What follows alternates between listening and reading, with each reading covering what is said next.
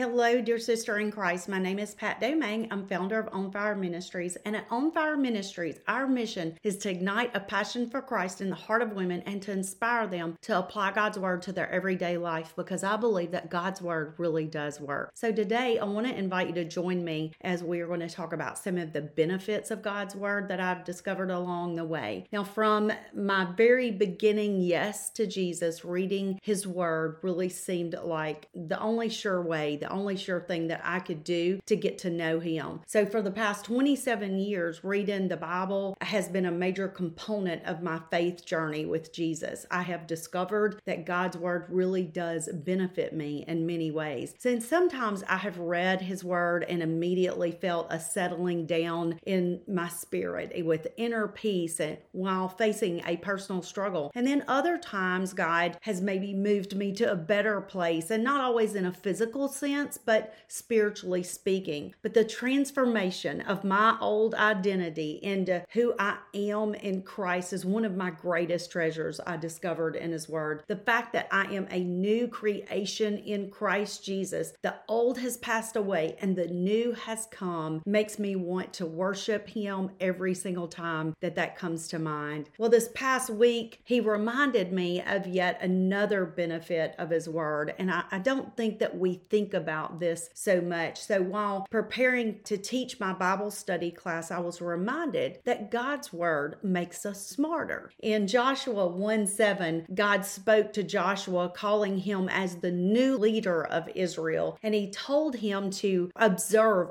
all the law of Moses, and which would be God's word to the Old Testament people. And he said, Do not turn from it to the right hand or to the left. That you may prosper wherever you go. Now, notice that God attached a purpose statement to his instruction, and that purpose statement was for his people that would stay true to his word, that they would prosper wherever they went. The primary meaning of the word prosper is to be prudent. Now, prudent isn't exactly or really even what I thought that it would be. The definition of prudent is having good sense, carefully considering consequences, and careful in managing resources. And all I could think when I read that definition is that God's word makes us smarter. Now, another benefit that I have learned and discovered throughout the course of my journey with Jesus is that the healing power of God's word. So, do you know what you believe about God related to healing? Let let me share just a few of my own personal past struggles with understanding God as the God who heals. You know, I was raised in the Christian faith, and one of the most difficult attributes of God's character and nature for me to understand was regarding healing. I was raised in a denomination that seemed to put little emphasis on God as the God who heals. And at the same time, I saw outside of the childhood denomination that others strongly emphasized that element of his character, his healing of his character. And that wasn't really a major problem to me until one day, about 20 years ago, I was asked to teach a Sunday school lesson based on the name Jehovah Rapha,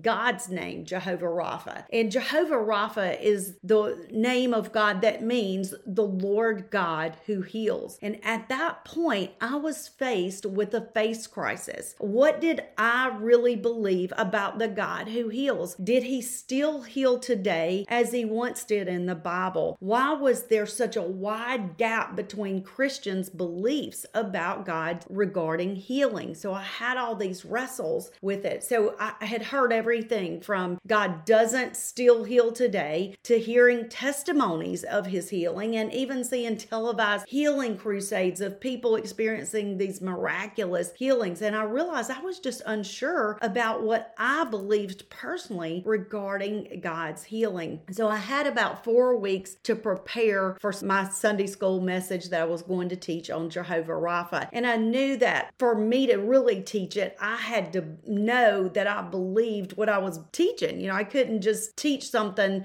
that was given to me, I had to know what I believed. So for the next four weeks, I buried myself in scripture and stayed focused on everything that God's word spoke as God the healer and about every single term. I looked at every single term related to heal that was used in the Bible. And using the Strong's Concordance, I studied those terms in detail as well as uh, the context in which they were used. I discovered 154 times there was a form of the term heal used in the Bible. So there was a lot to be said. There were different English terms related to heal, and all of those that I looked at were heal, healed, healer, healeth. Looking at that King James Version, even health and healing and healings. So, once identifying all of these terms, I studied what each one of them meant. The Old Testament original language is mainly Hebrew with just a tiny bit of Aramaic, and the New Testament original language is Greek. So, the primary term for heal or healed in the Old Testament in the original Hebrew language is Rapha. So here is what I learned about the term Rapha. It is a verb,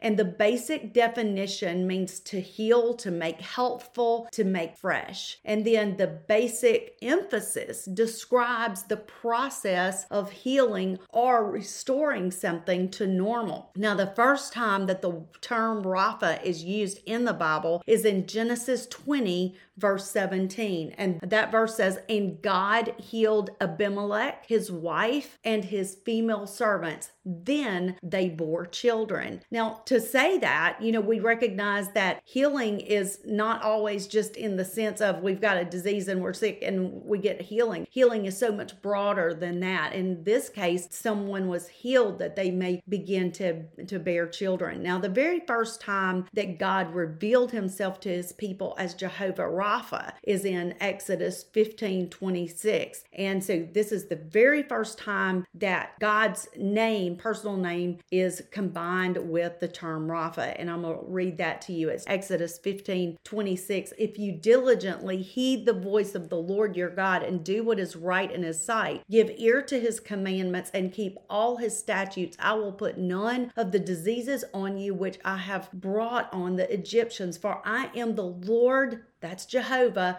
who heals you. That's Rapha. So the very first mention in the Bible reveals important truths to us. We know that. So we need to slow down and pay attention to those and discover the divine messages that are in those two first. The very first one that I mentioned was Genesis 20, verse 17. Let's remember that Rapha is a verb, and verbs usually express action or being. Now, in Genesis 20, verse 17, Rapha expresses an action, and that action is healing. Now, notice that God is the subject of this very first use of Rapha. So God did the very first action of healing. So Exodus 15 26 is the first time that Rapha is paired with the personal name of God. So before we dive into uh, Exodus 15 26, I want to take just a sidestep of that study of Rapha to point out a few important details that I have learned in a different in depth study that I did years ago about God's personal name, Jehovah. His name, Jehovah, is the name that God chose, this name for himself as his personal name to introduce himself and reveal himself to his people. Now, this name indicates being itself. When he said, I am Jehovah Rapha, we must understand that he is indicating his being and that his healing is his very nature, his very essence. So, finally, God's name, Jehovah, is always used in context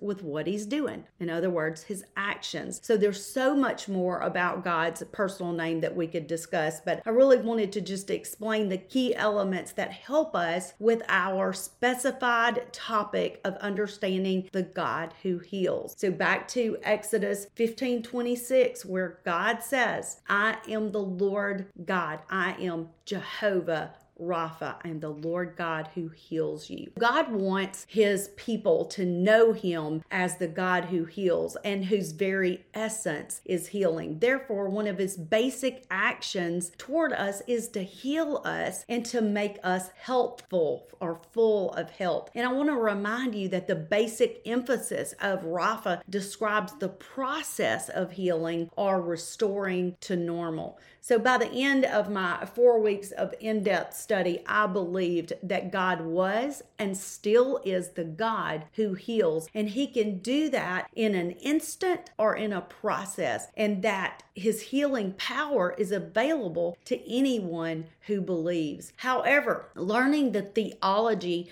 through a study isn't the same as experiencing it. However, once I learned the theology, I was set up to experience the reality of God as the God who heals. So a few months later, I had the opportunity to choose for myself and access that healing power. So I want to share with you that testimony. I was in my mid to late 30s and I was very active, healthy, except just struggling with a pain from a neck injury that I had from a wreck that had happened several years earlier. And I had three very active daughters at the time. Uh, the neck pain was just something that would just come and go. But when it came, I would be in so much pain that it would just take me out of normal life. I would try to go without taking medicine. If anyone who knows me really well knows that I will do anything to keep from taking medicine. It's kind of funny that I'm the wife of a pharmacist and pharmacy owner, but that's just the way it is. So at times I would be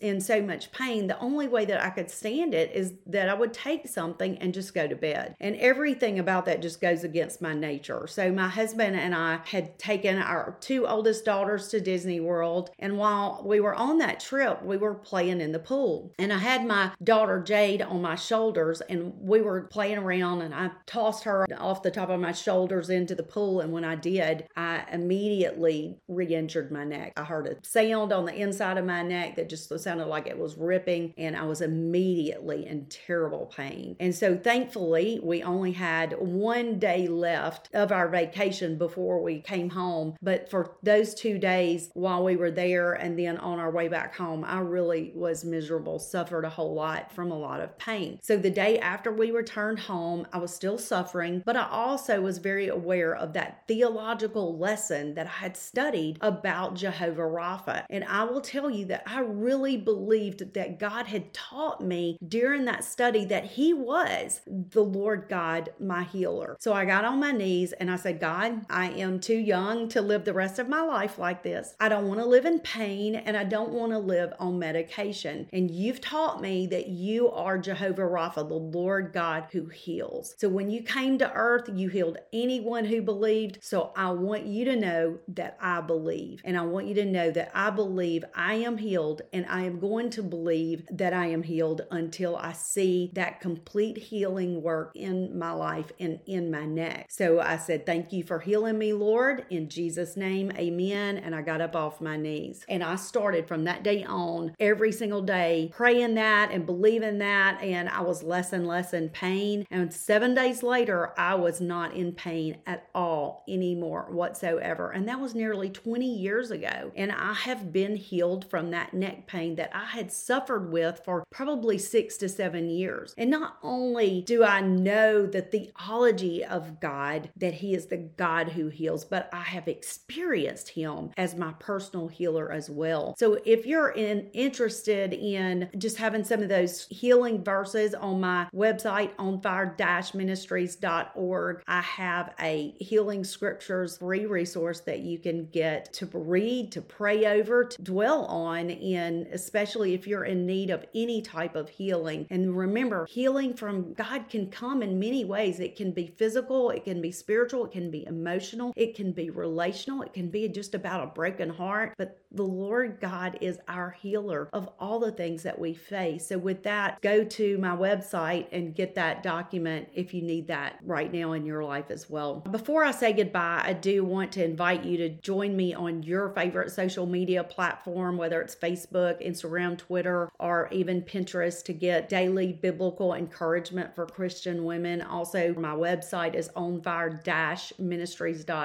and there's a lot of other free resources, biblical resources that you can get there. You can read my weekly blog or even get a Bible study for you personally or for a group study that you may be doing. Now, if you have found this podcast beneficial, please take a moment to rate and review and share this podcast because it is the way that it helps others to find the podcast. And it may be the very words that someone else needs to be encouraged in their faith journey today. And until we meet again, have a blessed blessed and beautiful day.